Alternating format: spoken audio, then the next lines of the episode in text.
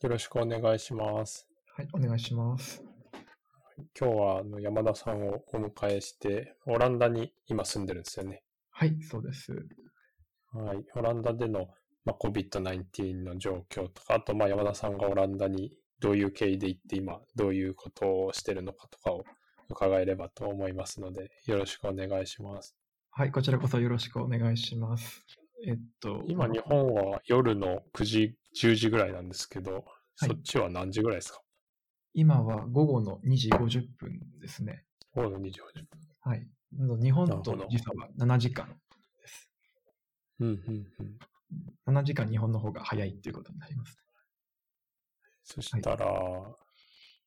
土曜日ってことですか？あ、すみません、もう一度お願いします。あ、土曜日ってことですか？あ今土曜、日本が土曜日で。土曜日。はい。えっと、どうですか？あの、今、学校も休みになってるんです休みっていうか、リモートになってます。あ、そうですね。あの、こちらの方でロックダウンの宣言がされてから、ずっと大学は休校状態になっています。ただ、小学校に関しては、あの、き一昨日のまた政府の発表があって、5月から再開するということに決まっています。5月から再開なんですね。なるほど。えっ、と、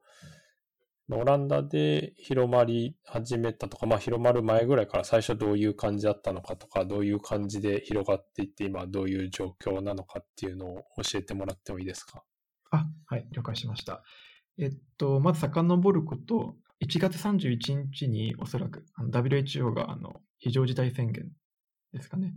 あの発動したと思うんですけど、うんこの時点ではまだオランダ国内では全く感染者もいなくてですね、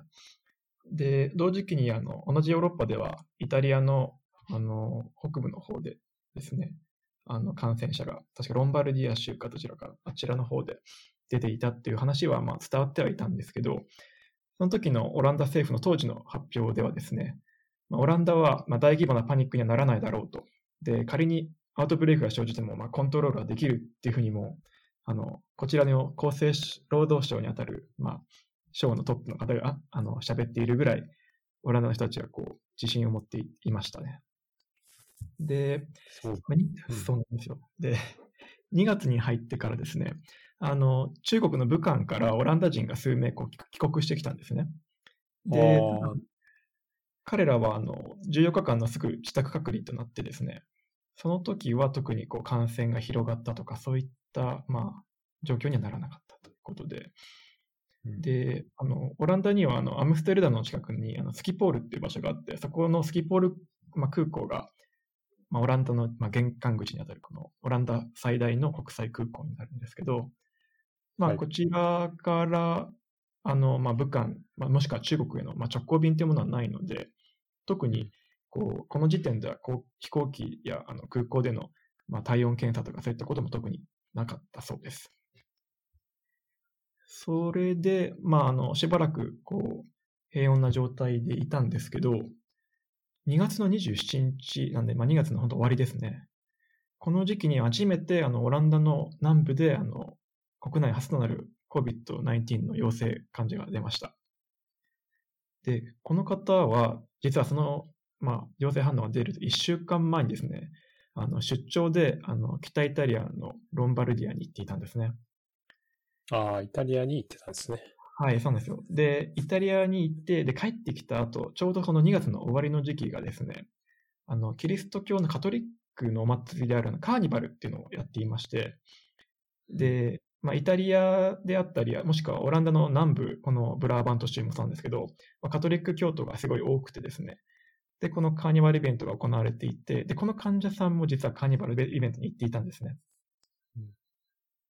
まあ、それがちょっと一つまず大きな事例ですね。で、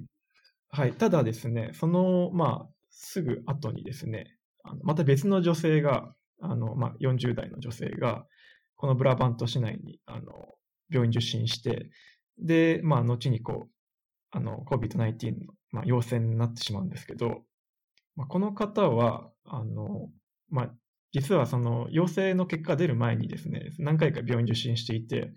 でその時2月の15日が最初の初診日だったんですね。はいなので、あの、まあ、国内発生の第1例目は2月27日に起こったんですけど、実はもうそれより前にウイルスは持ち込まれていたんじゃないかっていうのが、今の、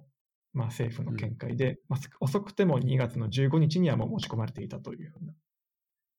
で、この。まあ、女性の患者さんもやっぱりカーニバルに参加していたようです。その段階だと、その2月の半ばぐらいは、例えばカーニバルは中止にしようとかっていう感じはまだ全然なかったっていうことですかそね。うですね。はい。うんオランダ国内で特に目立った規制もなく、うんまあ、政府も大丈夫だろうっていうところで見ていただ、まあ、危機感だけは持ちましょうのような状況でしたね。なるほど。はい。で、その、まあ、最初の第1例目が見つかったすぐ翌日にですね、今度は、あの、首都アムステルダムのすぐ隣の町、ディーメンって町があるんですけど、まあこちらで、同じ北ヨーロッパのロンバルディアからこう、スキー旅行から戻ってきた、うん。あの、女性の方が体調不良を起こしてアムステルダム市内の病院受診したところ、まあ、COVID-19 陽性ということで、うん。まあ、この方もすぐ自宅隔離にはなったんですけど、まあ、この日を境にですね、アムステルダムやまあその近郊でこうポツポツとこう感染者が出たり、まあ、あとはその南、あのオランダの南のそのブラバント州でもこうポツポツと患者さんが出るようになったんですね。なので、まあ、オランダ国内でもついにこうウイルスが来てしまったかっていうような状況でした。で、この時、うんあ、すいません、どうぞあ、すいません。この時僕はまだ大学であの講義を受けていたんですけど、まあ、全体の雰囲気としては、まあ、遅かれ早かれ来るけど、まあ、しょうがないかぐらいな認識で、で、うんまあ、特定された患者さんもみんな自宅隔離されていたので、きっともう大丈夫でしょうのような、こう、あんまり、こう、国全体として危機感があるような感じではなかったですね。うん結構その、僕もヨーロッパの住んでたことはないんでわかんないんですけど、やっぱ旅行で、まあ、すごい行き来が普段はあるわけですよね、そのイタリアとか。そうですね。あの、やっぱりもよ、その、それぞれ近いので、イタリアであったり、イギリスであったり、まあ、北欧であったり、ちょうど、まあな、あの、冬のバケーションのタイミングだったり、その、カーニバルのタイミングもあって、人の移動が大きか多かった、まあ、時期だと思います。うんうん。なるほど。はい。そうなんですよ。それで、あの、こう、ポツポツと患者さんが出てき始めて、で、3月に入ってですね、3月の6日ですかね。で、初めてあの、COVID-19 による死者が出ました。で、これがあの、オランダの、あの、えっと、まあ、南に、えっと南西部にあるロッテルダムという町で起こったんですけど、86歳の男性で、まあ、この方が最初の死者となって、まあ、それ以来ですね、まあ、感染者が毎日こう更新されるようになって、3月8日の時点で感染者が72名、入院者が14名、死者が2名ってことで、最初の感染が分かって、まあ、10日ちょっとですかね、もう一気に感染者が70名超えたってことで、あの、3月9日、その翌日に、まあ、こちらオランダの首首相がですね、記者会見を行って、あの、まあ、赤衛チケットをしましょうとか、手洗いしましょう。あと、握手を自粛しましょうっていうような、あの、発表をしていました。なんか、その頃、ちょうど日本のマスコミでも、この声明が実は発表されていて、うんまあちょっと、オランダの人からしたら恥ずかしい話なんですけど、その、当時の、あ今の首相の、まあ、ルッテさんっているんですけど、マーク・ルッテさんって、この人が、まあオランダ人の、まあ、国内向けに、あの、今度から握手するのはやめましょうねって、こう、声明を言った後にですね、あの、司会者と握手して、ああ、これやっちゃいけなかったんだ、みたいな、こう、笑いを取るみたいな、なんでしょうね。すごい和やかな会見だったんですね。ちょっとな、日本だったらすごいそれだけでも非難されそうなものなんですけど、まあ、オランダ人の反応としては、ああ、なんか、うちの国の首相がまた面白いことやってるな、ぐらいな感じで、うん とてもあの寛容な国なので、うんあのそういった意味ではあんまりもうまだ危機感はなかったような状況でしたね。と一方であの感染がやっぱり南のブラバント州ではどんどん広がってきていたのであの基本的に仕事はもう自宅勤務でやるようにっていうふうにあのこの時点であの政府から推奨されていました。でただこのすぐ後にですね、まあ、オランダって基本的にはあの、まあ、その、一つのまあ大陸の一部、そのヨーロッパの一部なんですけど、小さな島もあるんですね、近くに。あそうなんですね。はい、本当に小さな島なんだけど、その島の一つの、まあ、ある教会で、こう礼拝を行った後にこう次々とこう住民が体調不良になって、で、その後にですね、まあ、COVID-19 が実はそこで蔓延していたってことが分かってですね、最終的にまあ19名もの方が亡くなったんですね。で、じゃあなんでこの離島でクラスターが発生したのかっていうのをまあ調べたところ、まあ、そこのまあ礼拝を行っていった牧師さんがその前の週にあの中東のレバノンに旅行していてあ、その時に持ち込まれた可能性があるんじゃないかっていうような話もあるんですけど、ちょっと感染経路は明らかでないってことで、こうしたまあ離島とかこう僻地ですね、たところでもまあ、もう3月の初めでまあこういったクラスターが発生しているという状況でした。それでもう、あの、連日、もう患者さんは、まあ、どんどん増えていってですね、3月11日の時点で、オランダの国内感染者がもう500名を超えました。うんで、死者も5名とまあ増えていってて、で、ちょうどこの時期にですね、あの、ヨーロッパ各国から、まあ、皆さん、自分の国にこう戻る、まあ、それぞれ他のヨーロッパも流行ってきたっていうのはあるので、あの、まあ、帰国するっていう、まあ、流れがたくさん生じてですね、例えばオーストリアとかアイスランドとかにみんなスキー旅行とかに行くんですけど、あそういったオランダ人旅行者がみんな、あの、国内に戻って、で、それぞれの家に行った後にですね、皆さん体調不良を起こして、こう、COVID-19 陽性ってことで、この3月11日でも本当にオランダの北から南まで、国内全域にこう感染者が出てしまったっていう状況になります。なので、この日がまあオランダにとってのパンデミックうんのまあターニングポイントだっていうふうな位置づけになっていますね。なので、えっと、まあ、最初の、まあ、あの、初めの発端から、いこの3月の動向をまとめますと、最初の、まあ、ウイルスの持ち込みはもしかしたら、まあ、イタリアから、まあ、イタリアに旅行した人から来たんじゃないかとうん言われていて、で、かつ、南南部で、まあ、限定的に感染が蔓延していたのが、まあ、3月には感染経路はちょっとはっきりしないんですが、まあ、アムステルダム首都でも流行って、で、まあ、3月の半ば前ですね、11日にはもうオランダ全土に広まってしまって、でそれも他のヨーロッパからの持ち込みということで、まあ、広がった。まあ、ということで、もう本当にこのたった2週間ぐらいの出来事なんですけど、こう毎日毎日こう情報が更新されて錯綜しているっていう状況で、本当にあの、僕もメディアを見ながら、どんどん患者さんが増えていくのを見て、あの皆さんそろそろこう、やばいなっていうふうな気持ちをこうみんな持ってくるような感じでしたね。それで、このまあ感染が全部広がって3月11日の翌日ですね、12日にこう政府が初めてこう社会活動のまあ自粛要請といいますか、追加の。発表を行ったんですね。で、内容としては、まあ、100人以上のイベント開催の中止、うんあとは、まあ博物館とかコンサートホールとか劇場、まあスポーツクラブ、大会などのイベントも、まあ、すべて中止。で、まあ、あの、仕事内容についても自宅勤務可能なものは、まあ、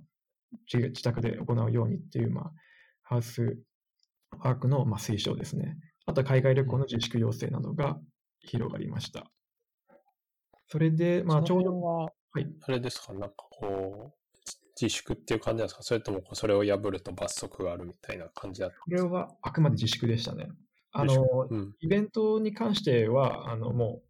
禁止っていうことだったんですけど、旅行に関してはまあ自粛っていう状況でしたね。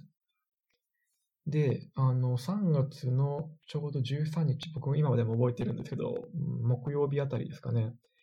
まあ、自分大学で講義を受けていて、で、あの大学のまあ本当に夕方の講義が終わったあたりにですね、まあ緊急のまあメールが流れて、あのまあ政府がまた、あの、発表を行うということで、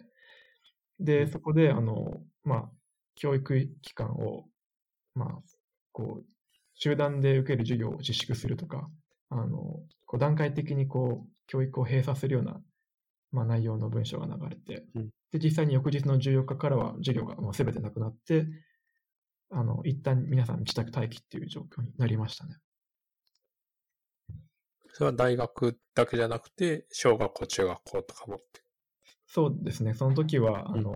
小学校からもう大学、すべての、まあ教育機関でもう授業は、あの、一旦人が集まるから危ないってことで、うんあのこう中止になってきました。それで、あの、その週末あたりですね、土日あたりに今度はオランダ国内で、あの、トイレットペーパーとか、パスタとか、そういった物品食材のやっぱり買い占めが続出して、うんまあちょっと軽いパニックのような状態になったんですね。で、オランダ人の人は、まあ、この、なんでしょう、買い占めの行為のことを、あの、ハムスターって言うんですよ。へえ。あ、こ、そうの、ハムスターのように、こう、たくさん、こう、口の中に、こう、たけ、なんでしょうね、うんうん食べ物をたあの蓄えて、うんで、あの、家にこもるというような。うんうんだから、あの、みんなハムスターになるんじゃないみたいな感じで、こう、キャンペーンもあったんですけど、やっぱ実際にこう、商店とかスーパーに行くと、もう本当に綺麗にトイレットペーパーなくなっていて、で、パスタ、乾麺、パン、もうそういったものも全部なくなっているような状況でしたね。なるほど。はい。日本でも同じような状況が一時期出たんでしたっけ？そうですね。なまあ、そんなにずっと買えないっていうことはなかったですけど、まあ、トイレットペーパーとかが売り切れたりとかはしてて、食料はあるけど、まあ、確かにこう一時的に多く買う人がいて、売ってなくなったりとか。ああ、なるほど。そうですよね。あの、まあ、今もオランダでは、あの、トトイレットペーパーとか、まあ、食材は戻ってきたので、今は問題ないんですけど、まあ、このような現象はちょっと1週間ちょっと続きましたね。で、まあ、そうこうしている間に、あの、オランダ国内の死者がもう1000名超えましたね。うん。で、あの、正式なロックダウンの発表を、まあ、3月15日に行いました。うんそれまであの、まあ、大学機関とか教育機関は、まあ、自主的な閉鎖だったんですけど、まあ、正式にもう、あの、閉めるということで政府から発表があって、で、この時点で、まあ、飲食店、スポーツフィットネス、あとは理容室、マッサージ店、風俗業、まあ、全ての営業が停止となって、で、人との間を最低1.5メートルの間隔を空けて行動するようにっていうふうになっていました。ただ、あの、外食店のテイクアウトとかは、まあ、許可はされていましたね。うんうんで、ここで一つ、あの、まあ、オランダらしいなって思ったのがですね、うん。あの、オランダって実は、あの、麻薬を買うのは合法なんですね。うん、そうですよね。はい、マリファナをあの合法的に買えるんですよ。で、このマリファナを売ってる店のことは、あの、コーヒーショップって言うんですよ。ああ。なので、まあ、僕らから言うとコーヒーショップっていうとなんか喫茶店のようなイメージを思い浮かべると思うんですけど、オランダでコーヒーショップっていうと、あの麻薬を売ってる店の意味になるので、あのそこはちょっと皆さんよく間違えたりして、うんあの笑われたりするんですけど、あまあこのコーヒーは売ってないってことですか？コーヒーは売ってないんですね。あコーヒーは売ってないですね。はい、あの、マリファナが売ってます、代わりに。なるほど。で、あの、このコーヒーショップと呼ばれるこの麻薬を売ってるお店は、一応政府から登録を受けて許可を受けたお店なので、あの、まあ、管轄、政府の管轄なんですけど、これを一気に閉じてしまうと、今度はオランダ国内で麻薬の不正取引が始まってしまうんじゃないかということで、うんあえてオランダ政府は、この合法麻薬店のこの、まあコーヒーショップの営業は少しだけ延長したんですね。うんその結果、このコーヒーショップにすごい人の列が並んでですね、ああ。もうものすごい人がこう、麻薬を求めに、こうやってきてるっていうあのがこ、うこの後閉まっちゃうからね。そうなんですよ。うんっていうのがあって、ちょっと、これは他の国ではないなというふうに思ってびっくりしましたね。マリファナは合法だけど、このコカインとかは別に合法じゃないっていう理解でいいんですか？そうですね。マリファナだけですね。だけですね。こちらでは。はい。他の覚醒剤だったり、そのコカインだったり、うんうん MDSA とかですかね。そういったものは全部あの違法になります。そうですよね。はい。じゃあそのコーヒーショップっていうのは本当にマリファナだけを売ってるっていうことなんですね。はい。マリファナの、そういまあ、マリファナを使用した、まあ、製品ですね。あ、なるほど。はいそ。れどういうのがあるんですか？えー本当にいろんな種類があってですね、まあ、へーこうタバコのようにこう、葉巻型のものもあれば、こうケーキみたいにこうスイーツ感覚で食べれる麻薬もあったりですね。うんあとはこうジェルに混ぜてこう飲んだりとか、まあ、お酒やコーヒーとか飲み物にブレンドしたものとかもあってですね、あの、まあ、僕はもうこの場で言わせてもらいますが、一切やらないですし、やあの、あそう別にやったことない言っても言わなくてもいいけど。ただ、あの、オランダでは結構、あの、普通に学生さんとかも自分の知り合いでも一部やってる人がいたりしてですね。うん。うん、まあ、それがもう日常生活の、なんでしょう、一一風景というか、タバコやお酒を飲む感覚で、こう、マリファナを吸うみたいな。うんうんただもちろん全員が全員するわけではなくて、本当に一部の方なんで、うん、そんなにこう、え喫煙者や飲酒する人ほど多いわけではないんですけど、ただまあ、どこでもやってますし、アムステルダムの街に行けば、大体こう、マリファナの匂いがすぐにわかります。うん、とても独特な匂いですね。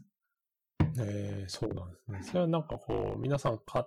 て、なんていうんですか、別にそのお店の中で吸うっていうよりは買って家とかで吸うっていう感じなんですか？吸うっていうか、使用するっていうことなんですか？そうですね。本来は、あの、お店で吸うのが、あの、まあ、決まりなんですけど、あ、なるほど。ただ、結構、立ちタバコのように、こ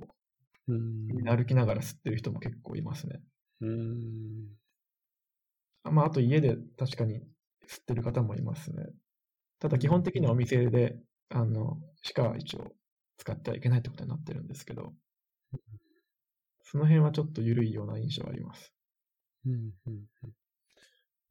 うん、で、コーヒーショップも、でもだんだん閉まっちゃうっていうことですよね。そうですね。やっぱり人が集まってしまうので。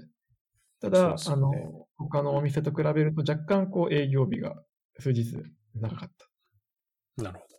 はい。うんうんそれが3月、まあ、半ば過ぎ。ですね。はい、半ば過ぎですね。はい。で、ちょうどそのロックダウンをしたすぐ後にですね、あの、このルッテ首相が国民向けに緊急演説を行ったんですね。で、まあ、これ僕も生で聞いていたんで覚えてるんですけど、あの、まあ、とりあえずもう感染は、まあ、止められないっていうことまで言ってですね、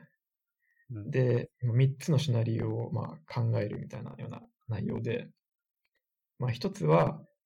まあ、今後どうにかこう外出自粛とかを講じて、まあ、うまくいくパターン。で、もう1つが、まあ、感染がそれなりにこう広がるけど、まあ、今の、今と同じぐらいのスピード。で、最悪なパターンが今よりもどんどん広がるパターン。で、この時点で、まあ、オランダ政府は、まあ、そのパターン1のちょっと楽観的なシチュエーションを考えてはいなかったんですけど、まあ、パターン2ぐらいになればいいかなのような感じで、あの、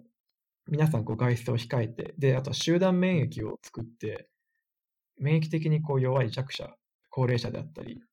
免疫疾患のある方を守ろうというような内容の説明でした。ほうほうこの集団免疫の戦略がどれほどこう医学的にこうエビデンスがあったり、まあ、実行性があるのか僕は正直わからないんですけど、まあ、そういった話を、まあ、この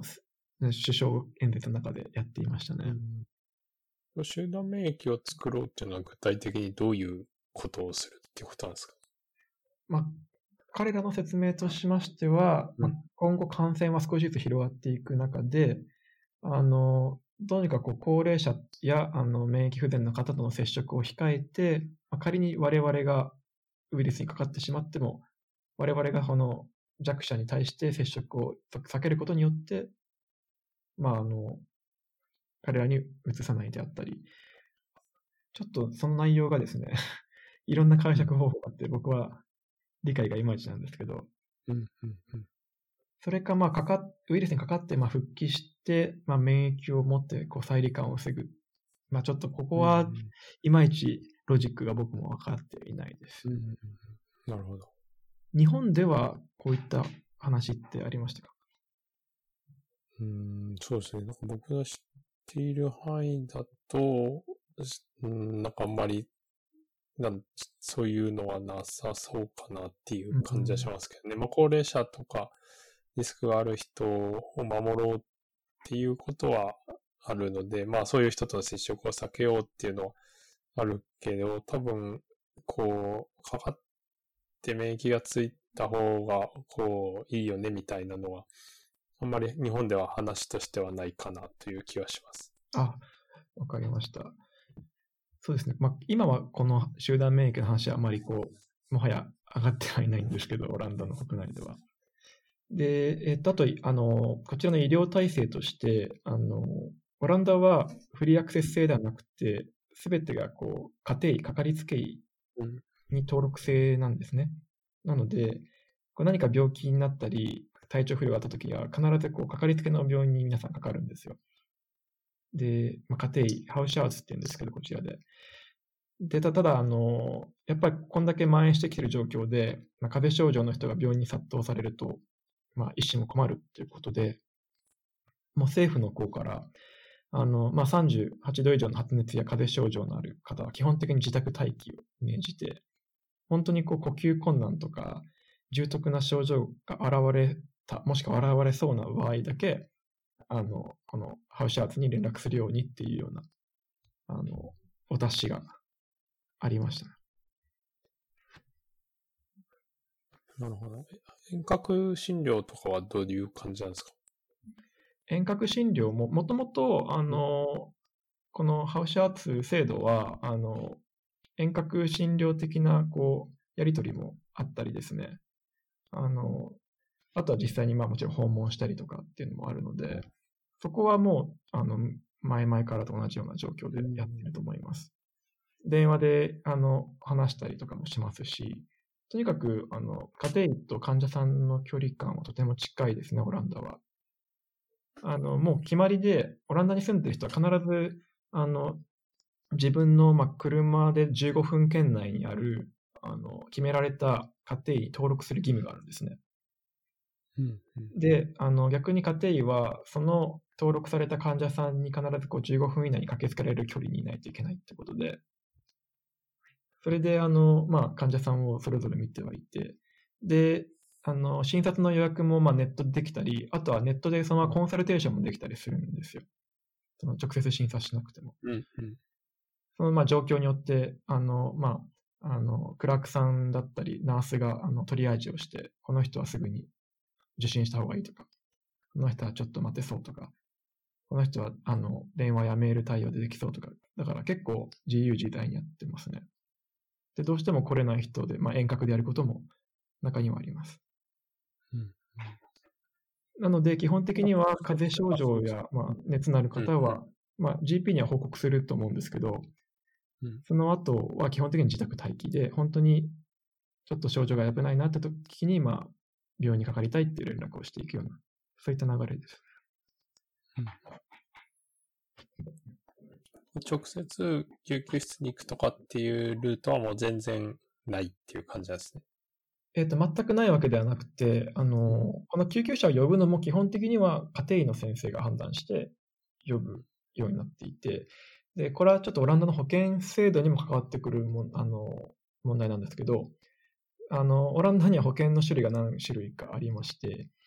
で、そのハウシャットを使う場合は、あの、救急であれどこであれ、その家庭医の紹介があれば、あの、同じ保険でカバーされるんですね。ただ、あの、救急車を自分で直接呼んでしまって、で、その搬送先の病院が、そのハウスハウスの、まあ、リファランス、紹介がない病院とか、紹介がない状況だと、お金をまた別途請求されてしまったりするんですよ。なので、あの、まあ、物理的に、あの、直接救急車を呼ぶことは可能なんですけど、本当によほどのことじゃない限りは、基本的には家庭医を皆さん通して救急車要請したり、うんまあ、そのように行ってますね。なるほどね。じゃあ、その、そうですね。保険で、まあ、縛りがあるという感じですね。そうですね、はい。うんうんで、まあ、家庭医はだいたい平日やっていて、で、また平日夜間のであったり、あと土日とかで、その家庭医のクリニックやっていないあの時間帯はですね、あの、近くの総合病院の、まあ、救急室の隣に、あの、家庭医ポスト、ハウスハウスポストと呼ばれる、まあ、部署があって、そこにこう非常勤のあの家庭医の先生が何人か待機していてですね、で、このハウスハウスポストが、あの、それぞれの、あの、ハウスハウスのクリニックと連携していて、まあ、彼らが対応できないときに、そのハウスハウスポストの人たちが代わりに患者さんを取りケアするっていうような、システムになってますね。うん。時間外とかもその家庭にまあ連絡が取れるっていうことですね。はい。で、まあ、患者さんの情報とかすべてその家庭医が持っているので、まあ、そこで、まあ、あの情報共有をしたり、仮にそこでちょっと重症で入院が必要な場合は、その総合病院の、まあ、入院担当医ともまた家庭医は常に連携とかしていますね。その、なんだっけ、ハウシャーズポストにいる人っていうのは、普段は例えば家庭クリニックにいる人とかの場合もあるっていうことですか？はい。あの、様々で自分のクリニックを持っていて、で、まあ、時間外に、あの、アディショナルで働いている人もいれば、うんこのハウシャーズポストを専門にやってるハウシャーズもいます。おおなるほど、なるほはい。で、まあど。、クリニッ結構。ク自体はプライベートなんですか？はい。そのパブリック、パブリックのクリニックなんですか？プライベートなんですか？両方ああるクリニッっていうか。クは、あの、そのクリニックの、まあ、開業費用は結構、その、ドクター側で負担することが多いんですけど、ただ、あの、女性とかはありますね。なので、うん完全にこう、プラあの、パブリックとか完全にプライベートっていうわけではなくてですね、うーんちょっとこう絡んでるような感じにうんうんなので、最近のクリニックは何人かこう医師が一緒になって営業していることが多いですね。なんかその本題とずれちゃうんですけど、こう日本みたいな、うんと、例えば耳鼻科の開業のクリニックとか、その眼科のクリニックとか、そういうのもあるんですか？ああ、その専門医のクリニックも一応あります。ただ、専門医は、ただ、あの、直接は行けないですね。で、あと数も日本と比べると圧倒的に少ないんですね。うーん、あ、そうか。そのクリニックに行くにも、あの、ハウシャーズのリファーラルみたいなのが基本的には必要っていうことなんですね。はい、そうなんですよ。うんなので、クリニックを開業したところで、患者さんは直接来れないっていうこともありますので、基本的にはもう、ハウシャーズが見てしまいますね。その、多分外来レベルで見れる専門疾患も全部基本的にハウシャーズがやるんですね。これはあの産婦人科領域もそうです。うん、うん。例えば、あの、子宮内の避妊避妊具の挿入とか、そういったもうん、のは、オランダの家庭医は普通にやりますね。うん、うん。なるほど。それで、えっ、と、話が戻ると、だんだん感染の人が増えていって、はい。医療機関とかはどうなんですか？入院を例えばもう受けられないとか、その、医療維持していくのが難しいみたいなシチュエーションも出てきてるっていう感じ。そうですね。ロックダウンが入ってから、基本的に、まあ、入院患者さんの制限が始まって、で、あとは、面会はすべて禁止になりましたね。うん。で、まあ、あの病院によってこう受け入れるところ、あとはちょっと受け入れないところとかってこう住み分けも一応始まってはいたんですけど、やっぱこの感染を、まあ、安全にこう扱えるような空調のある、まあ、病院、そんなに多くがないってことで、これもちょっとなかなか難しくて、いろんな病院で結局患者さんが発生してしまったっていう状況もありますね。うん。あ、その院内でまたそうですね。感染はい、医療従事者の感染が後々どんどん増えてきてですね、うん。それがまた家族に感染して、日本と多分同じような状況ですかね。そうですよね。はい。なんか日本だと結構その、なんていうんですかね、医療機関、どこの医療機関が対応するかとかっていうのが、こうはい国から指示があるっていうよりは、その県、都道府県ごととか、はい結構その、なんていうんですかね、指示系統が、あの、まあ、県だったら県とか、はい。いう感じで、なんか、その、あんまり統一してできなかったり、なんかこう、いっぱい病院があるので、なんかその、どういう役割分担になるかみたいなのが、なんかなかなかこう、すぐ決まんなかったりとか、話が通んなかったりするんですけど、そういうのっていうのは、こう、オランダだとどういう感じで役割分担してるんですか？あそうですね。オランダの場合は、あの、基本的にその自治体から、その自治体にいるハウシャーツ、家庭に向けて、あの、このコロナに対応する医療機関とそうでない医療機関の、まあ、通知をして、で、患者さんは、まあ、絶対に家庭医を通して病院を受診するので、あの、まあ、その過程がその情報に基づいて、まあ、リファ、リファランスするってことになりますね。うん。なので、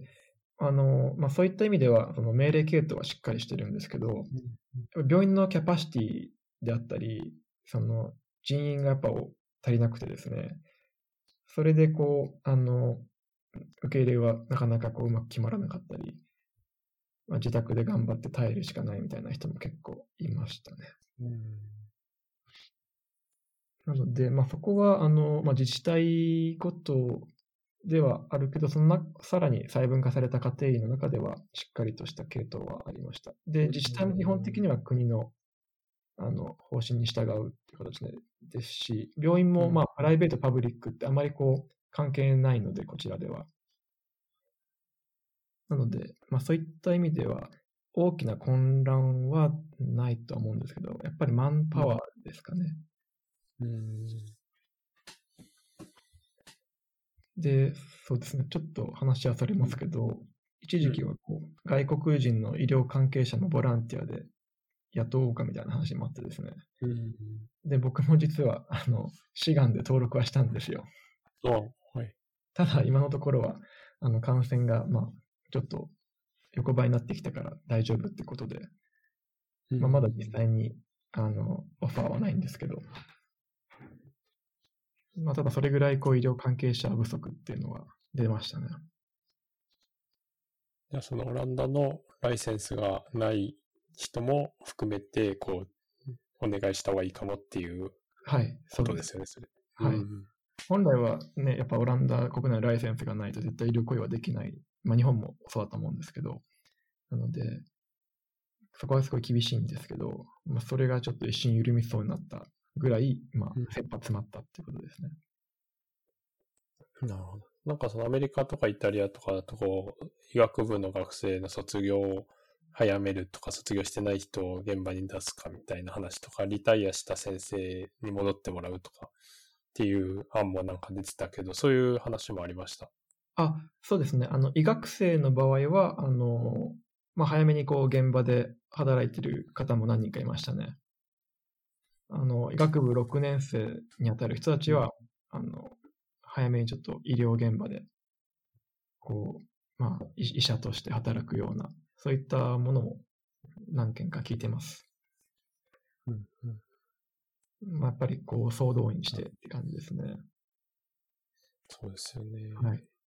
あと日本だとその軽症の人をなんかこうホテルとかに隔離するっていうので、はいこうホテルを借り上げたりとかっていうのをはいやってたりするんですけど、そういうのはそっちだとあります？あ、はい。オランダでも、あの、そういったアパートとかホテルを、その患者さんの過ごすところ専用に、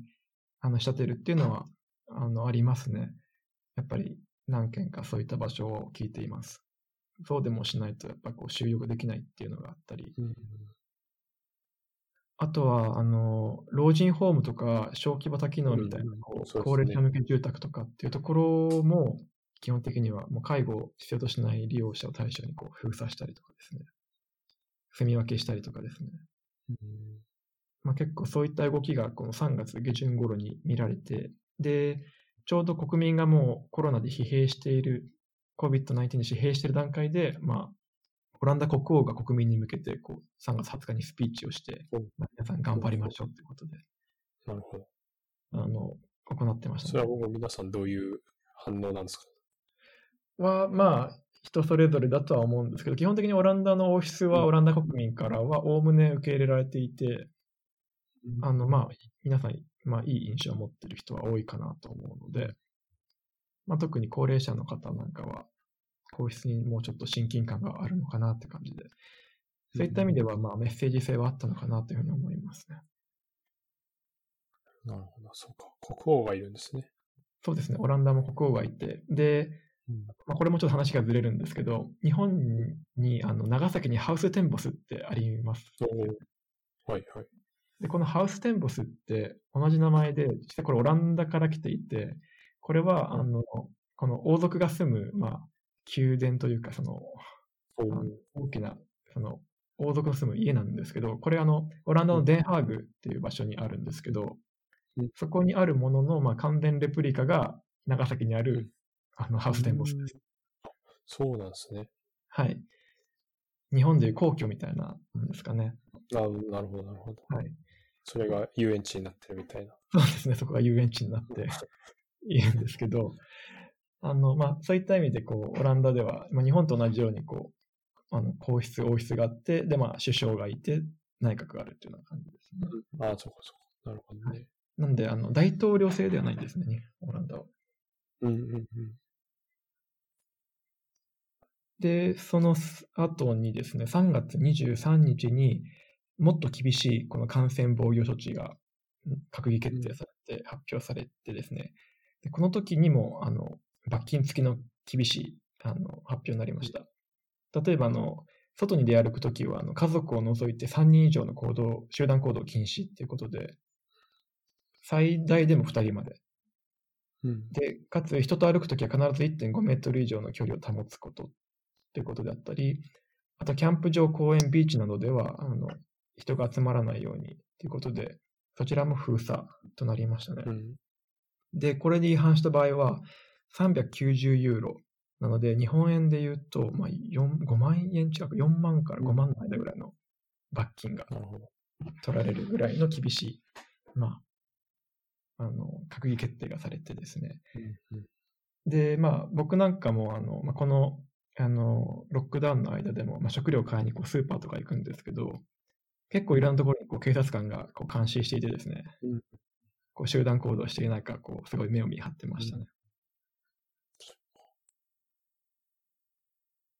うん、で、例えばスーパーマーケットとかでもですね、こう、なんでしょう、スーパーマーケットに入場するためには、あの、ショッピングカートをこう必ず持たないといけないとか。で、うん、あの、人と人との間隔をこう1.5メートル空けるように、こう、レジの前では白い白線が引かれて、こう、うん、1.5メートル間隔でこう引かれてですね、人がそこで並んだりとかですね。で、あとは、レジもできるだけこう、人とのやり取りはなくて、セルフレジを使って、で、こちら、あの、オランダでは、あの、デイビットカードでの支払いが主流なので、うん、それでこう、まあ、ピンコードを使わずに、あの、こう、かざすだけでこう、決済ができるような。うん、まあ、これをあの、すごい、あの、もともとそういった文化があるんですけど、それのまあ、できる限度額を上げて、できるだけこう、タッチレスで決済を済ませるような、そういった工夫もされてました。うん。なので、オランダではあまり現金を持たないんですよ。まあ、そもそも。うんうん。で、クレジットカードも、あの、ほとんど使えないですね。うん、あ、使えないんですね。はい、あの、もちろん、あの、観光地であったり、こう、洋服を買うとか、そういったショッピングであれば使えるんですけど、いわゆるスーパーマーケットとか日常用品店、文房具店とか、そういったところでは、ほとんどがもう、まあ、現金もしくはそのデビットカード、銀行カードによる決済です。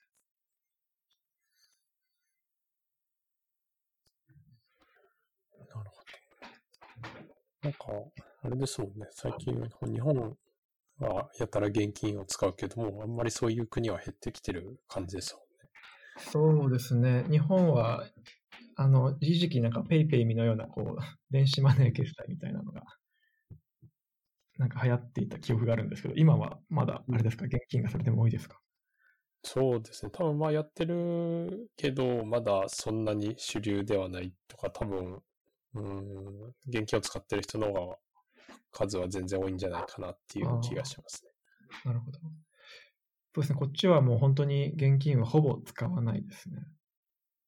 なんで、お財布はすごい軽いです。はい、コインも必要ないので。うん、で、えっ、ー、と、そう、3月はそういったわけで、あの、まあ、本当にパンデミック宣言があったり、ロックダウンがあったりで、こう、毎日毎日こう目まぐるしくてですね、あの、生活としても、この先どうなるんだろうっていうような感じで、うん、やっぱり、ね、周りのオランダ人もさすがにやばいなっていうような、ここでこう、あの、すごい皆さん緊張が走ったと思います。で、うん、特にオランダって、まあ、これはちょっと僕の一意見になるんですけど、うん、すごい非常に個人主義の国なんですね。なんで、基本的にこう自分がやりたいことをやるし、他人に干渉しない。うん、なので、あの、何かこうルールを設けるときに、それをこう全員に従うっていうのはすごい難しい国なんですよ。うん。うん。こう日本のようにあのみんなマスクしてるから私はマスクしないとみたいな、そういったこう社会的プレッシャーっていうのをみんな感じなくて、うん。うん、私はマスクはしたくないからしない、あなたは知ってるけど、まあ、別に関係ないみたいな感じで、こうお互いこう干渉しない感じだったんですけど、一方でオランダ人ってすごい倹約家なんですね。例えば、あの、すごい、なんかショッピングにお金を派手に使ったりとか、そういうこともないし、普段の食事もすごいあのシンプルだったり、洋服もすごいシンプルだったり、あんまお金を使わないんですよ、普段。その代わり、こう、バケーションとかになると、まあ、こう、リゾートに行ったりとかで、そこでこう、一気に楽しむみたいな。なので、あの、お財布の紐は非常に緩い、あ、硬いですね。あの、なんかこれは聞いたことあるんですけど、あの、英語で割り勘することを Go Dutch っていうみたいなんですね。そうなんですね。はい。で、オランダ人は Go Dutch よりももっと倹約で、基本的にみんなで食事行っても自分が頼んだものの分しか払わない。なるほど。はい。なので、こう、日本だとこう飲み会とか、こう、大勢の宴会をした後って、こう、頭人数で割って一人いくらのようなことをやると思うんですけど。ちょっと、いっぱい食べてる人もいれば、はい。食べてない人もいるけど、あるってことですね。そうですね。オランダではそれはありえなくて、基本的にあの、集団で何か食べたら、飲食したら、こう、レシートをもらって、それで、あの、みんな、あの、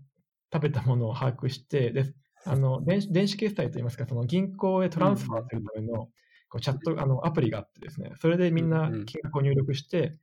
まあ、そこでこう、あの、口座振り込みをして、まあ、支払いを決済するっていう。うんなの、で、完全な割り勘ではなくて、まあ、それぐらい、こう、オランダ人ってお金には意外と厳しいんですね。うんなので、この罰金制度を設けたことによって、あの一気に集団行動する人が減ったっていうふうに言われていてですね。やっぱこのお金を無駄に取られたくないっていうこのオランダ人の、なんでしょう、国民性が一つ反映されたのかなっていうふうに。面白いですね。はい。まあ、これは特にエビデンスがなくて僕の完全なる印象なんですけど、周りの人たちのリリアクションを見てると、なんか、そういう感じでした。これはちょっと面白いなと思いましたね。うんで、ちょっとまた話に戻るんですけど、うんあのうん4月になってくるとですね、うんうんやっぱりその医療関係者の、まあ、感染が非常に大変だということで、4月6日に、あの、まあ、開業医であったり、介護福祉士、あとは障害者の、まあ、支援の方とか、在宅の方とか、まあ、もちろんナースとかも含めて、医療従事者全員にあの COVID-19 の検査の義務化を、まあ、ありました。すごいですね、それ。はい。まあ、ちょっとまだ全員が完了症状がなくてもってこと？でそうですね。すもう関係。す基本的にあのリスクの高いあの場所、どこがリスクが高いとかっていうのは難しい状況になってしまったので。あのもう段階的にあの全員に検査を行うってことで、これがちょうど2週間ぐらい前に発表があったものですね。うん。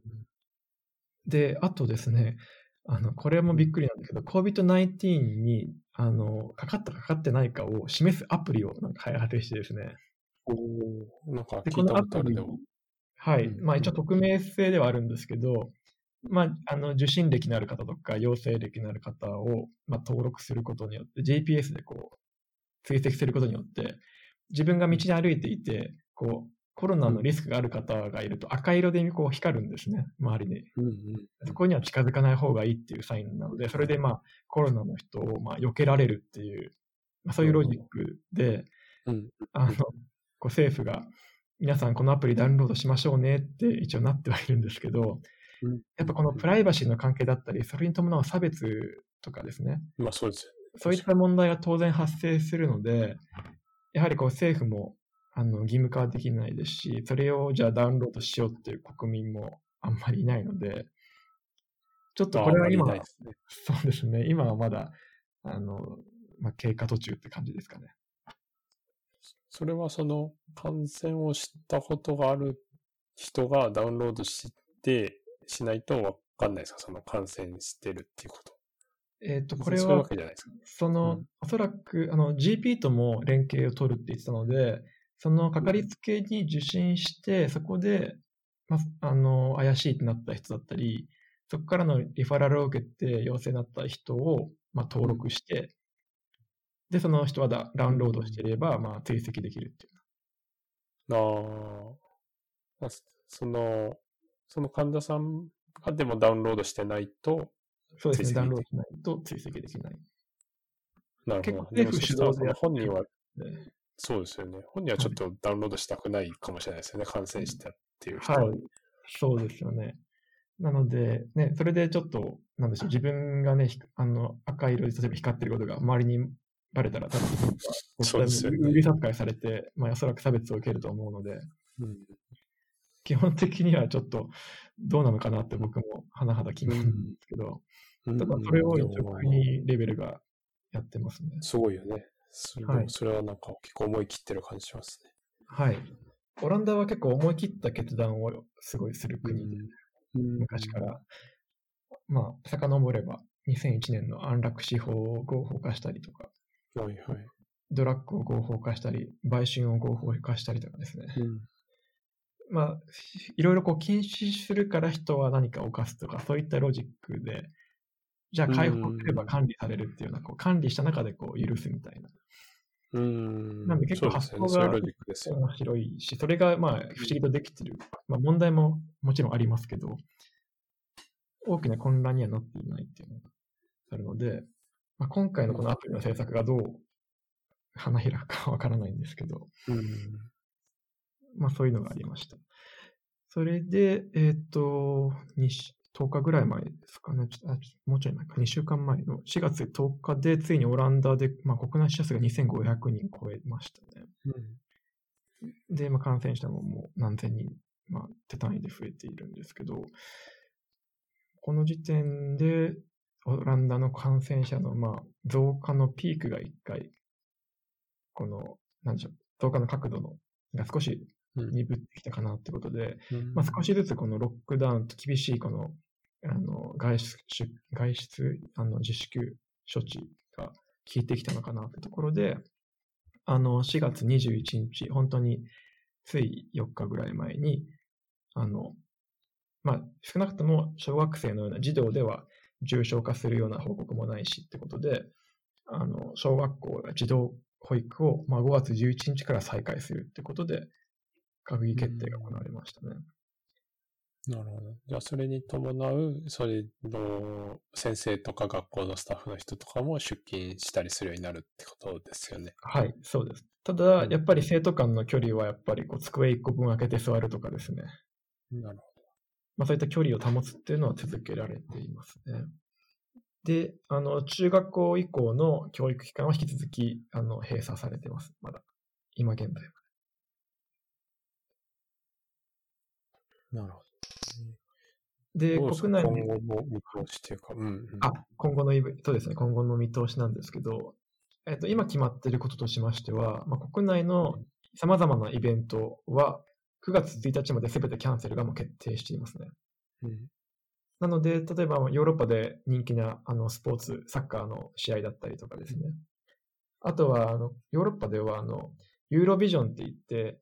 あの、なんでしょう、日本の紅白歌合戦のこう、あ、じゃあ全国のど自慢の全ヨーロッパ版みたいなのがあってですね。それぞれの国がこう、代表の歌手があって、こうみんなでこううん、歌唱合戦するっていう、まあヨーロッパの人たちにとっての一大イベントがあるんですけど、それの、まあ、大きなイベントは、今年はオランダが、まあ、その、開催国でやる予定だったんですけど、まあ、それも流れてしまって、うん。うん。こう、基本的ないろんなイベント、まあ、コンサートとかすべてあのキャンセルが、まあ、9月1日まで、まあ、延長になったっていうのと、あとは大学機関ですね。私のいる大学も含めてなんですけど、あの、今学期の授業はすべてオンラインになったので、うん。うん。私も、まあ、本当に8月までずっと授業はない状況になります。でも、オンラインはあるんですよね。授業あはいがオいラインの授業はわけではない。はい、あるあるので、完全にこう、全く休校だけではなくて、その、いわゆる直接対面の授業がなないということです。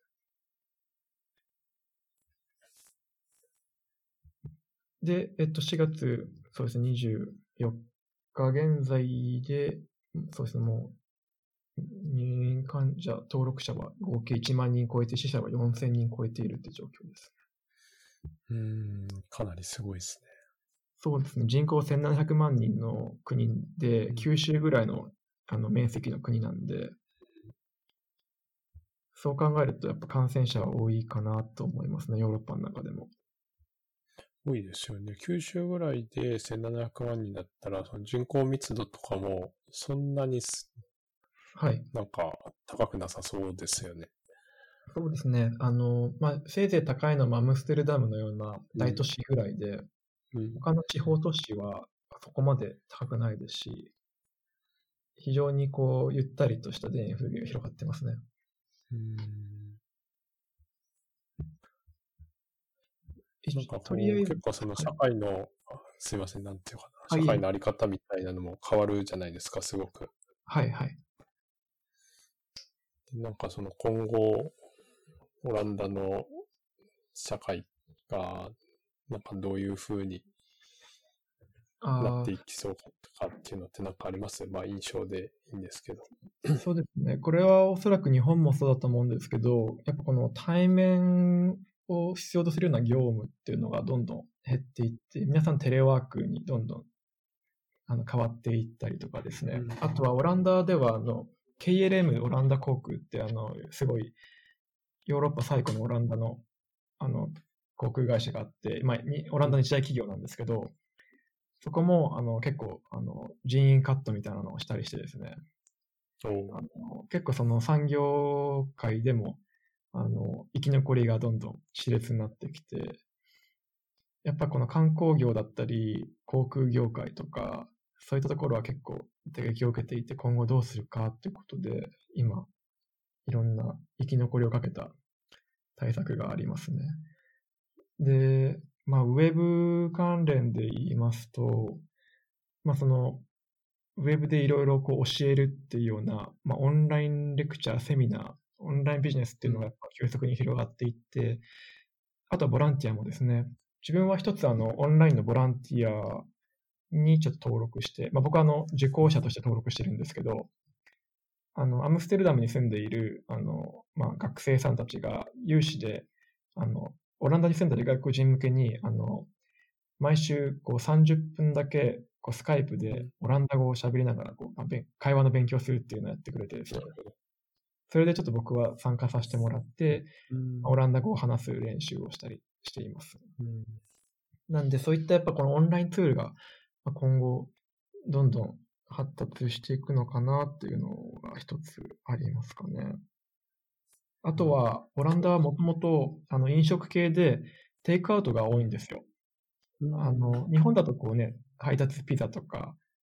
うんあとはまあ配達のお寿司とか、まあ、一部ありますけど、オランダはいろんなお店で配達をやっていってですね。で、今お店は基本的にお客さんを入れられないので、みんなテイクアウトとかデリバリー形式になっていくので、今後デリバリー産業がどんどん発達していくと思います、さらに。うんうん確かにね。マクドナルドも今、あのデリバリーやってますね、こちらでは。おお、そうなんですね。はい。なんでもう、そのお客さんがお店に行くのではなくて、お店の人がお客さんのところに行くような、そういう、なんかパラダイムシフトなのかなって。個人的には思ってます。なんかその休んでる会社とか、さっき言ってたみたいに潰れちゃうとかっていうことに対して、こう、保証とかっていうのはあったりするんですか？あ、そうですね。この保証については、結構早めの段階、3月17日ですかね。この段階で、その、まあ、事業主が従業員に払う賃金保証をあの政府が助成金出して行うとかですね。あとはまあ自自営業の方で、やっぱその給与所得の何パーセント分を失った場合、あの、これだけを保証するとかっていうのが、あの、発表されてですね、それが結構悪くなくて、あの、うんまあ、最大で90%保証おお、すごい。結構な量なんですね。もちろんそのうん失った、喪失した所得のパーセンテージにも依存するんですけど、最大でそれぐらい保証してくれるってことで、なので、決してそういった保証制度は悪くないのかなって思っています。うん逆に日本ってなんか、まあ、いろんな ニュースがあるんですけど、うん。うん。なんか全世帯に10万円配るとか、そのちょっと前は30万円の給付の話とかいろいろあったと思うんですけど、今どういう状況なんでしょうか？うんなんかそう話が変わるんで僕もちょっとよくわかんないですけど、一応10万円をうん配るっていう話にはなってるみたいですね。ああ、そうなんですね。でもそれがね、そのなんていうかみんな10万円っていうか、こう今の話みたいにその所得とかね、失ったものにの何パーセントとかっていう考え方ではどうもあんまりなさそうっていう感じですよね。ああ、そうなんですね。オランダの場合はもう完全にそういった失ったパーセンテージに応じた保証、しかもこれは外国人であってもあの受けられるってことで、日本人なんかも、あの日本オランダにある、まあ、在オランダ日本大使館を通じて、あのそういったあのどういった手続きをするべきかっていうのを教えてくれたり、そういうのありますね。確かにね、そう、日本も僕もちょっとちゃんと把握してないんですけど、日本人だけなんじゃないかっていう話が出ていたような気がして、ちょっとちゃんとフォローできてないんですけど、その辺はかなり心配ですよね。はい。多分、まあ、オランダはおそらく日本と比べると、この外国人の割合が多くてですね、うんうん。あの、オランダの人口のまあ8割強はあのゲルマン系オランダ人なんですけど、残りはあのモロッコとかスリナムからの移民であったり、まあ僕らのような他の国から来た人、そういったのもいて、あのオランダはすごい移民大国ですね。うんちょっと話はずれちゃうんですけど、こう、ヨーロッパ全体でこう、どこも移民をどうするか問題っていうのがあるじゃないですか。まあ、受け入れることでまた、もともといる人と圧力があったりとか。はい。オランダのその移民政策とか、オランダの人、その、もとも、もともとっていうか、まあ、何がもともとか難しいですけど、うん多数派の人と移民の人の関係性とか受け入れっていうのはどういう感じなんですか？そうですね。あの、オランダは他のヨーロッパ諸国と比べると、この移民に対する反感とかネガティブな印象は低いと思います。というのは、オランダ自体が、まあ、歴史的にこう、紆余曲折してまして、昔はこう、あの、スペインだったりローマ帝国とかそういったところにこう侵略されて、後半はドイツに侵略されたりとか、まあ、侵略されたり、あと一時期大航海時代は覇権を握りつつあったりとかですね、そうですよ非常にこうオランダの中ってこう目まぐるしく変あの人その人の移動があってですね。で、もともとクリスチャンがいたんですけど、プロテスタント革命が起こって、まあ、プロテスタントの人がバーンって増えて、で、その後にこう個人主義みたいなのが、まあ、どんどん根付いて、まあ、その背景にオランダがヨーロッパの中でこう商人の街としてこう栄えて、こうなんか宗教でうんぬんというよりかは、まあ、実利性だったり、そういった、まあ、あの、まあ、じ現実主義といいますかね、そういった人たちが多かったこともあったので、あのまあ、みんなこう自分が、まあ、やりたいこととかに対して、まあ、それを信じるみたいな、こう何か一つの神様とか、一つのこうグループとか、そういったところでこう、あのなんでしょうね、統一するっていうよりかは、皆さんそれぞれの実力とか、あの思い思いでやっていくっていうのが、もう中世の頃から根付き始めていたので、こう移民が来るときも、まあ、最初はまあもちろん奴隷とかを使っての移民だとは思うんですけど、その後は、あの、普通にこう皆さんのそれぞれやりたいようにってことで、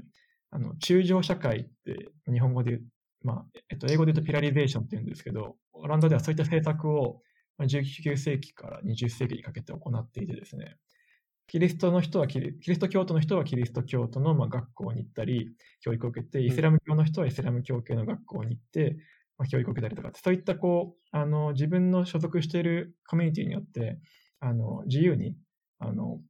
別々の教育を受けられてて、なので、あの、そういった意味ではいろんな多種多様なものが共存するってものには一応慣れてはいてですね。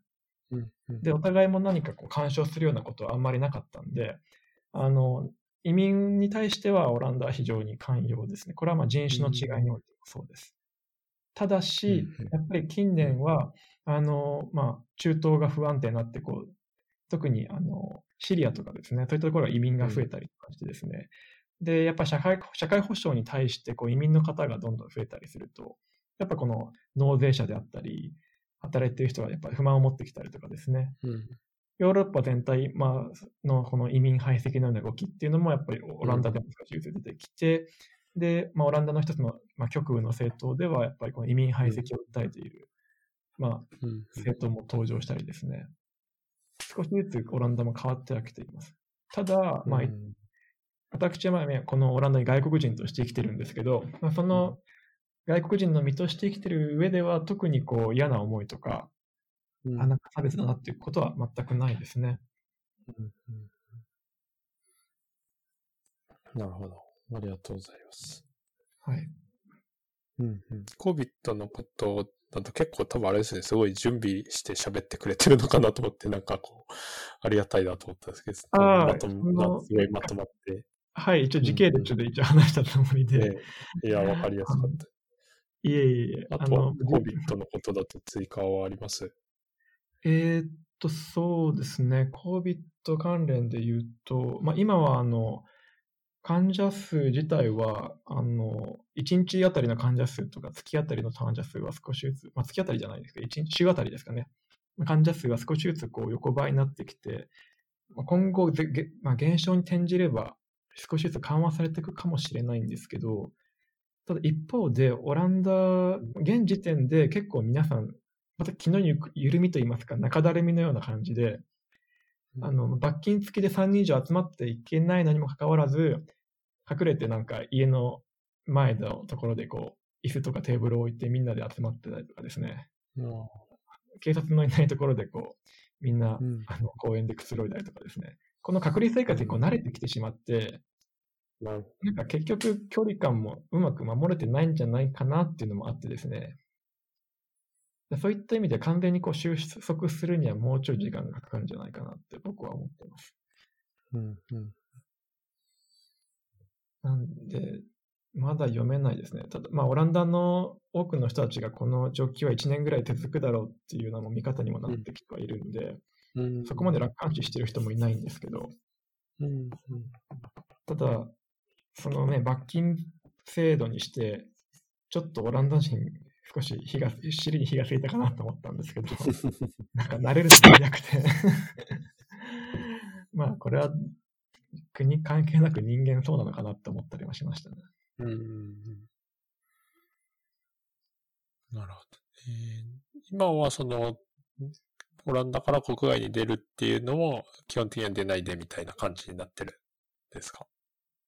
そうですね。やっぱりあの他の国への移動はできないのと、あとは EU 自体があのうん国境を封鎖してですね、あの EU 自体、EU 以外の国からの入国をす禁止してるんですね、うん基本的に。あの EU 国民であれば入国はできるんですけど、自分の母国に。ああ、なる EU 国民じゃない方はいあの EU じゃないところからもう来れない状況になってるんですね。ど。うんうんなので、私も当初夏に日本に帰国する予定だったんですけど、一時帰国を。うんただ、ちょっと今の段階では何も読めないので、まあ、おそらくこちらにとどまる予定です。うんそうですよね。はい。で、国ど、ヨーロッパ国内であっても、国境を一部閉鎖していたりとかですね、オランダも確かドイツ以外は全部閉鎖してますね。うん。隣のベルギーはオランダよりももっと状況がひどいので、ああ、そうなんですね。はい、やっぱ南に行くほどこう状況が悪化していくような状況ですね。なので、あの、ベルギーとの行き来はもう基本的に禁止になってますね。うん。なんかそのヨーロッパの中で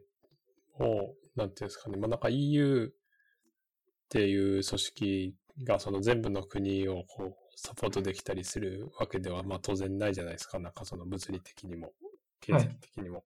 はいいや、なんかこう EU にこう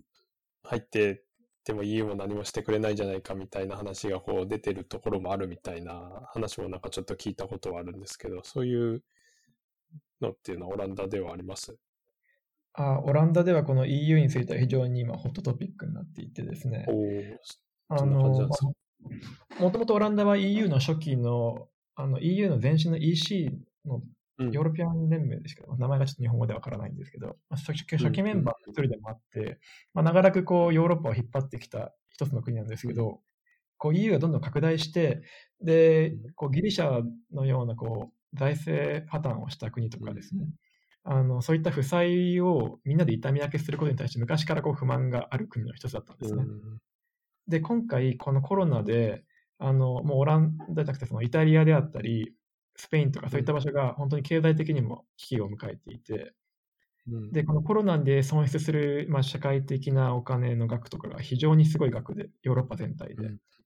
で、これを、あの、緊急でコロナのための、まあ、基金を設立して、まあ、あの、まあ、お互い、こう、国借金になるけど、あの、そういう、まあ、あの、救済基金を作ろうっていうふうな話になったんですけど、それを無償の、まあ、救済基金にするのか、貸付の救済基金にするのかで、非常に今、まだ揉めててですね、例えばずっと、まあ、そこまであの経済崩壊していないオランダとか、あと北欧の国だったり、ドイツ、そういった国は、あくまで貸し付け貸し付けにすべきで、ちゃんと返済しないといけないって言ってるんですけど、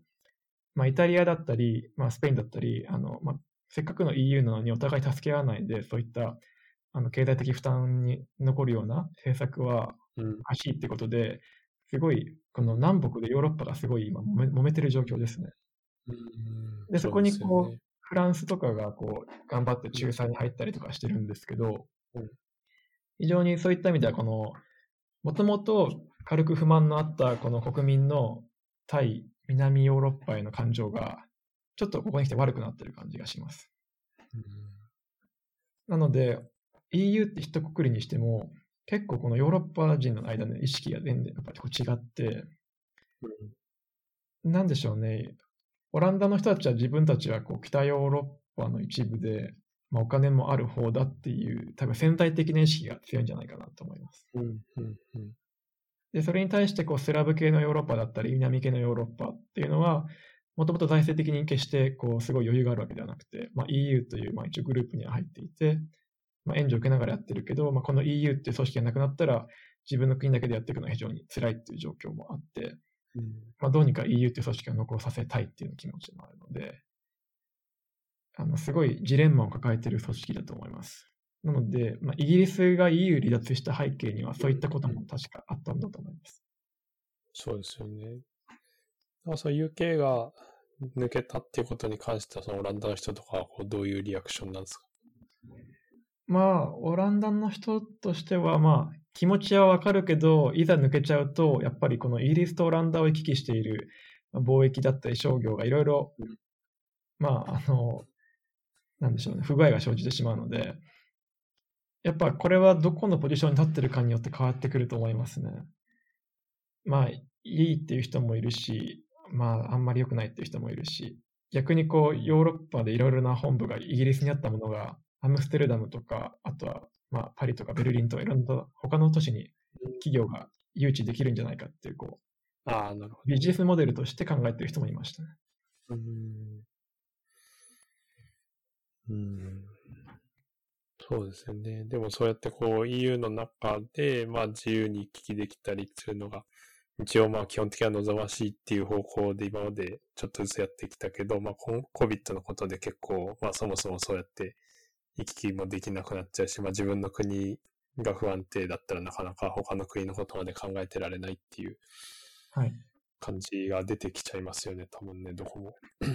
そうですね。どこもそういった、もう、他を見る暇、余裕がないっていうのには、まあ心理的にはちょっとなってきますよね。日本は、あれですよね。特に、まあ、そういった経済共同体みたいなのはないので、まあ、そういったジレンマはないですよね。うーん、そうですね。なんか、なんだろう、EU みたいな形ではないのかうん。な。あの、まだアメリカとの関係がまあどうかとかあれですよね。その、韓国とか中国との関係がどうかみたいな。ね隣国との関係とか、アメリカとの関係。うんはい。そんな感じですね。いオランダの現在としては。はい。あありがとうございます。いい結構こう、すいません、時間が経っちゃったんですけあど、ちょっとせっかくなんで、はいあの、山田さんが、こう、まあ、なんでそもそもオランダにいるのかとか、今どういうことをやってるのかっていうのをちょっと教えてもらってもいいですか？最後にあなっちゃう。あ、はい、すいません。いえいえ、おまけであれなんですけど、まあ、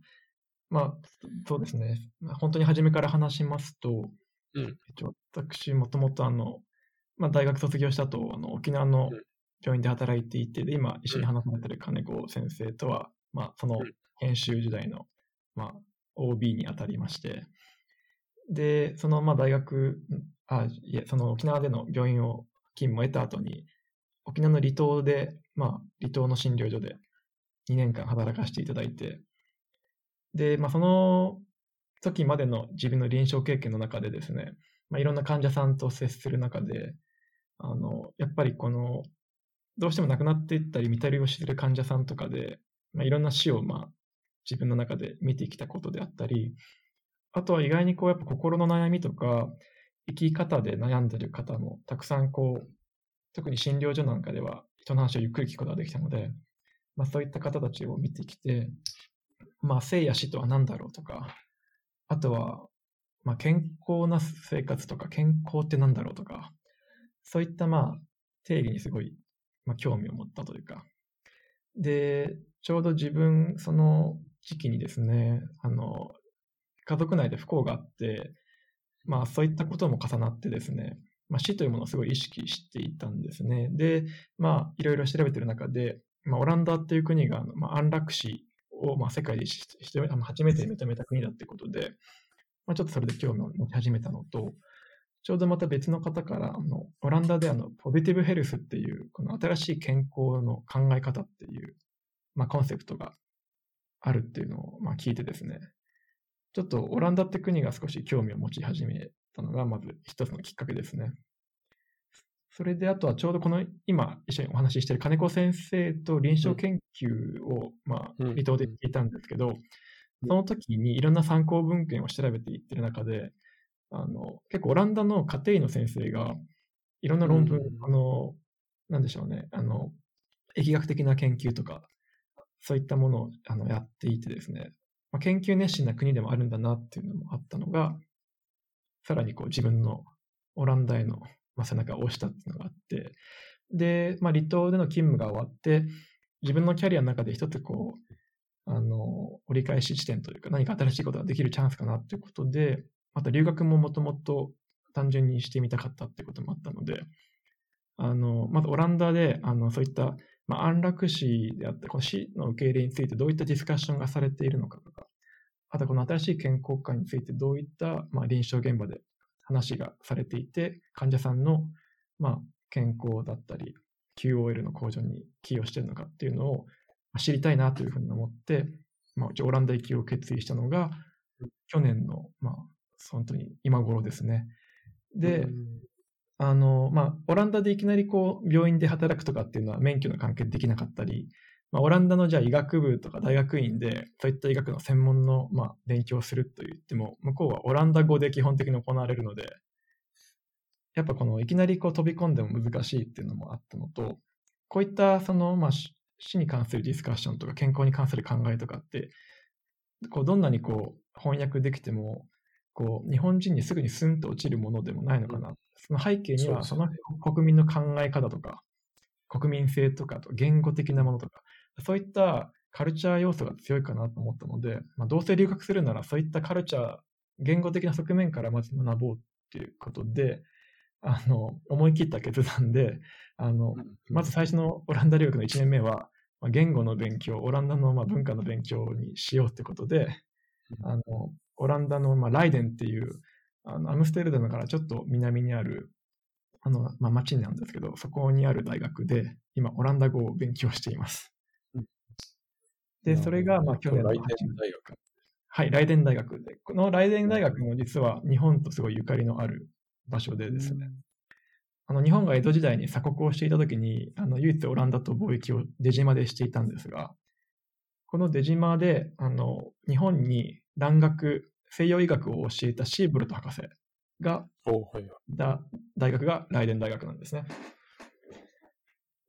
なので、なるほど。はい、オランダのこのライデンには、そのシーボルト博物館っていうのがあって、そこではこのシーボルト博士が出島時代にいろいろ日本からコレクションをしたものが現物として展示されています。で、近くにはこう日本庭園みたいなこうシーボルト植物園っていうのは、いろんな国から集めた植物の植物園があったりとか、街全体にこう、こう日本を彷彿させるようなあの俳句のなんか壁画があったりとかですね、とてもこう、なんでしょう、ある意味親日的な街なんですね。で、私のいるライデン大学の、まあ、この今いる人文学科のこのオランダ語コースには、あの、まあ、オランダ語を英語で、まあ、最初学べる唯一の大学であってですね、で、かつこのライデン大学はオランダ最古の国立大学で、オランダの王室もまあ代々卒業されるような、一応優勝ある大学で、去年創立444周年っていう、すごいな。メモリアルの年だったそうですね。それで、まあ、あの、こちらで、まあ、勉強させていただいて、で、今年の8月からですね、あの、同じライデン大学のこの大学院に自分は進学することに決まりましてそう、ですね。そちらでは、はい、あの、医学部のバイタリティアイドエンジングっていう、まあ、この高齢福祉に関する、まあ、あのう、ん専門のコースで、まあ、1年間の大学院のコースなんですけど、こちらで、まあ、その高齢者ケアの目線から、あの、まあ、例えばその認知症患者さんの、まあ、生きがいの、ね、方であったりとか、あとはそういったターミナルケアにおける、あの、まあ、生死の決定であったりとか、あの、まあ、自分が本来学びたいと思っていた、まあ、その死とか健康に関する分野